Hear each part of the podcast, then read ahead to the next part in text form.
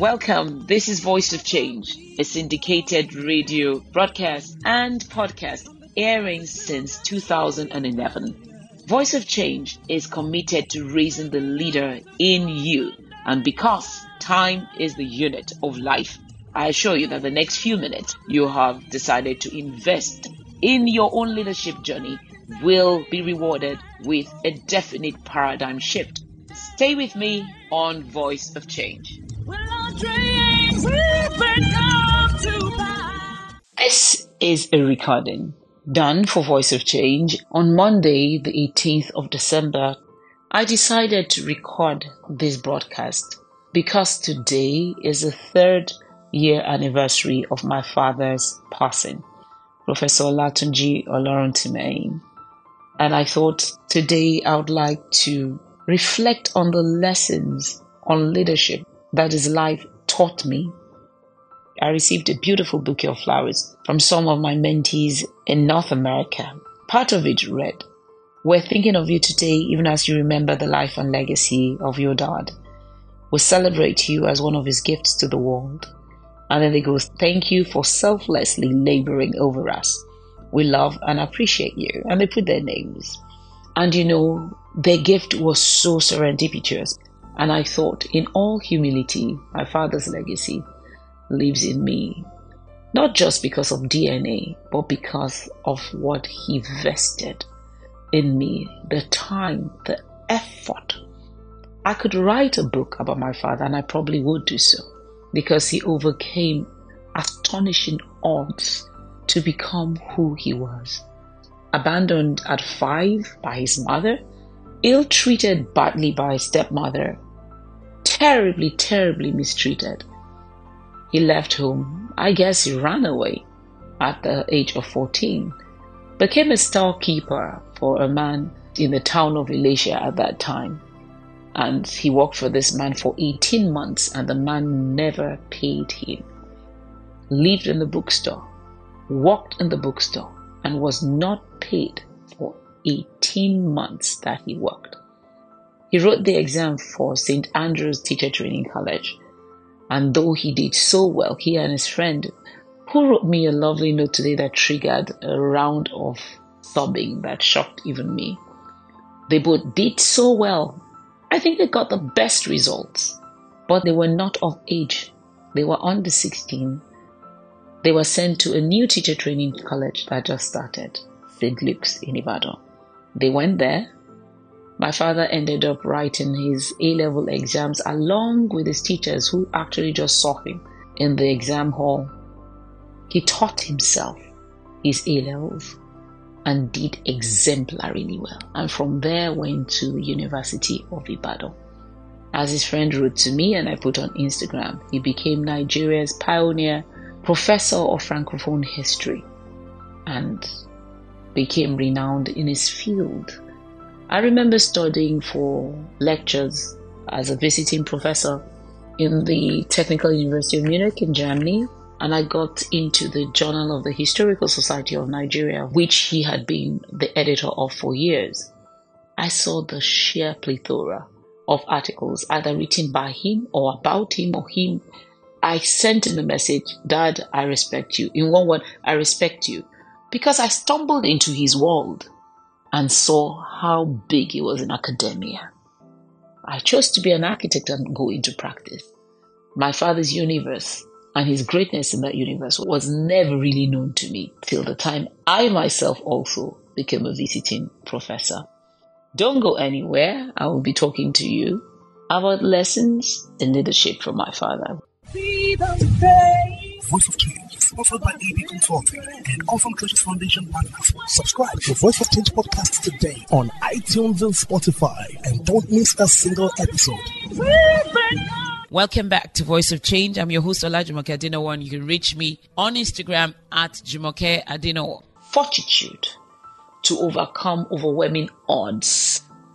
Fortitude when the very one who should be by your side, your mother, is missing.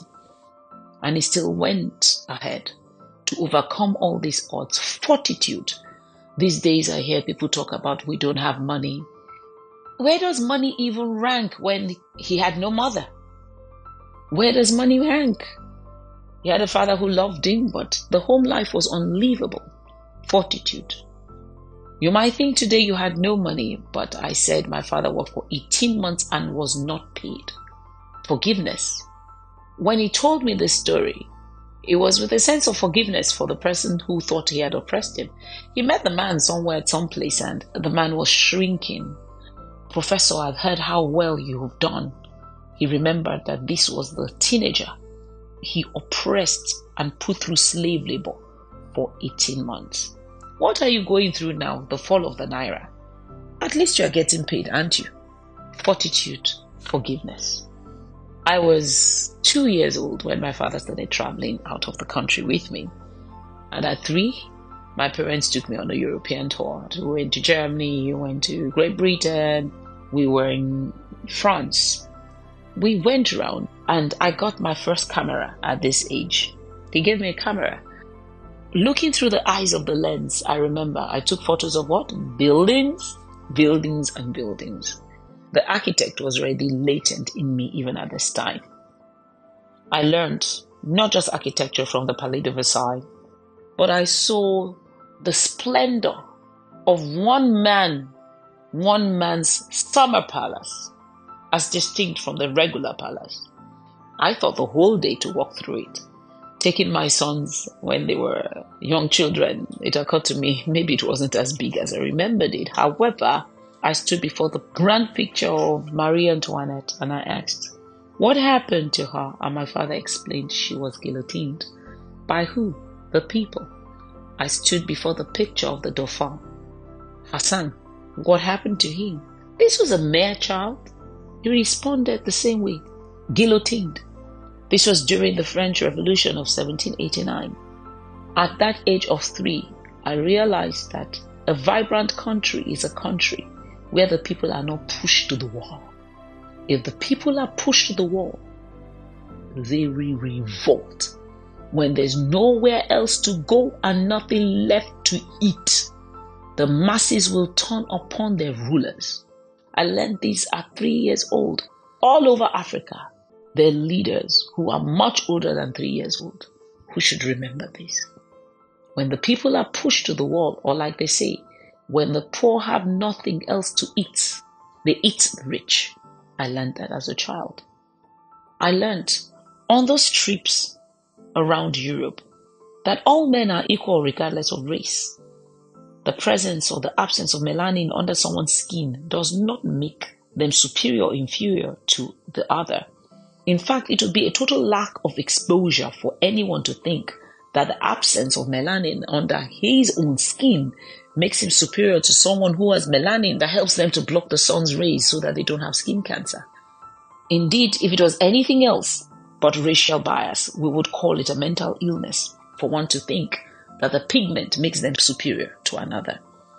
Now, you think I'm oversimplifying things, and I may be, but it's really a lack of exposure that makes you believe one set of people are inferior to you because everyone you know of that color, in your experience, has been inferior to you. It does not mean that black professors do not exist.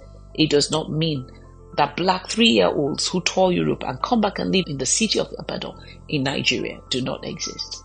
There's so many lessons. I will end on this note for today because I want to take it chronologically. Lessons on leadership from my father, the legacy of my father. He would engage me as a two year old and talk to me now I wonder, as I talk to two year olds, and I have six year old friends who call me Mrs. A, four year olds, Mrs. A. I now wonder, what did he talk to me about? But I talk to them too. We have conversations. I have young friends, four year olds, six year olds. They are my friends. My name is Anna. My favorite color is, and we talk and we talk and we talk. Respect all human beings. This is what I learned. Regardless of race, tribe, tongue, age, we are created in the image of God. And the seed of God resides within each human being. Respect them for that. Every human being is a universe of possibilities.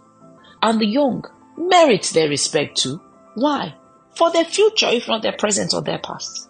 Respect what that young person can become and will most likely become with the right nurture and the right guidance. I learned, and I think I should continue next week with the lessons on leadership, the legacy of my father. Join us next week on Voice of Change. It's time for change.